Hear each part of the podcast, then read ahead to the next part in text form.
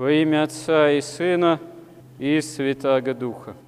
Вся христианская история, само Евангелие, как богооткровенная истина, свидетельствует, что действительно сила Божия совершается в немощи человеческой, потому что христианство и церковь Христова – это богочеловеческая история, это богочеловеческий организм.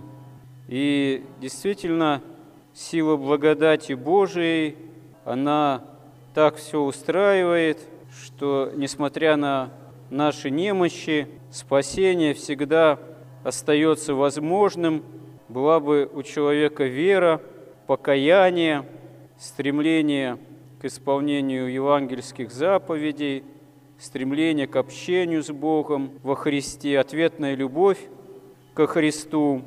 И если это в человеке есть, то Господь так устраивает, чтобы действительно человека привести в Царство Небесное, восхитить в жизнь вечную. Хотя часто это бывает для самого человека связано с терпением тех или иных скорбей, немощей собственных, гонений, нестроений, болезней и так далее и тому подобное. Мы видим это еще начиная с первых учеников Христа, с апостолов, потому что вот даже читаем Евангелие воскресное, воскресение Господа, и видим, что гроб пуст, ученики это видят и еще недоумевают – они даже не знают из Священного Писания, что ему надлежит воскреснуть. Хотя, казалось бы, Священное Писание еще Ветхого Завета в тот момент им дано изначально, издревле, но чтобы уразуметь действительно силу победы над смертью во Христе, им нужно стать действительно апостолами. Им нужно, чтобы еще Дух Святой на них сошел, им нужно, чтобы сердца их действительно загорелись проповедью о Христе воскресшем. Для этого требуется время, требуется ученичество их у Христа, требуется крест Христов, требуется полнота благодати. С ними это все происходит, как происходит потом и со многими святыми, но даже в житиях святых мы видим, какие порой испытания – какие нестроения, какие искушения они претерпевали, вплоть до святых последнего времени, вплоть до наших новомучеников и исповедников российских. И святые же указывают, что человеку нужно для спасения прежде всего обратить внимание на самого себя. В борьбе со злом нужно не сколько увлекаться борьбой с неким злом внешним, сколько нужно восстать на зло в самом себе, на те страсти, которые восстают в нас.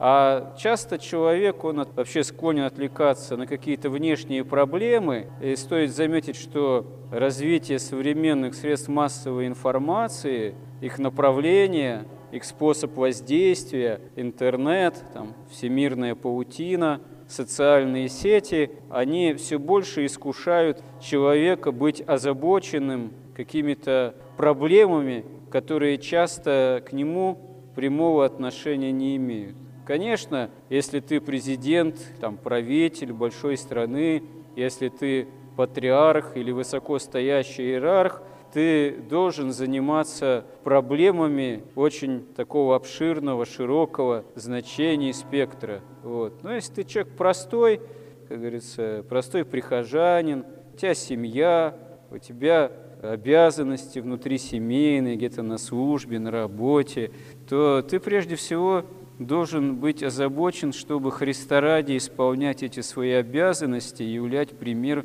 христианской жизни – не быть завистливым, не быть раздражительным, не быть своевольным, не быть осуждающим и так далее и тому подобное, а быть терпеливым, молитвенным вот, и бороться прежде всего с самим собой. А то так можно очень много сил души тратить на какую-нибудь там полемику где-нибудь в социальной сети, а на вздохи и ахи по поводу того, что там в мире происходит, а потом сил даже помолиться о самом себе там не остается.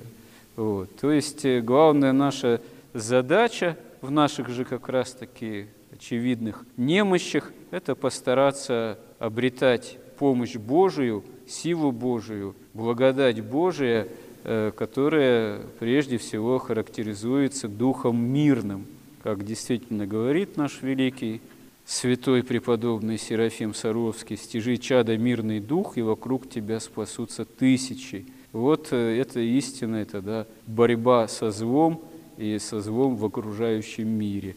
Превозможение этого зла Духом мирным, то есть Духом Святым, благодатью Божией. Господи, научи нас этому. Аминь.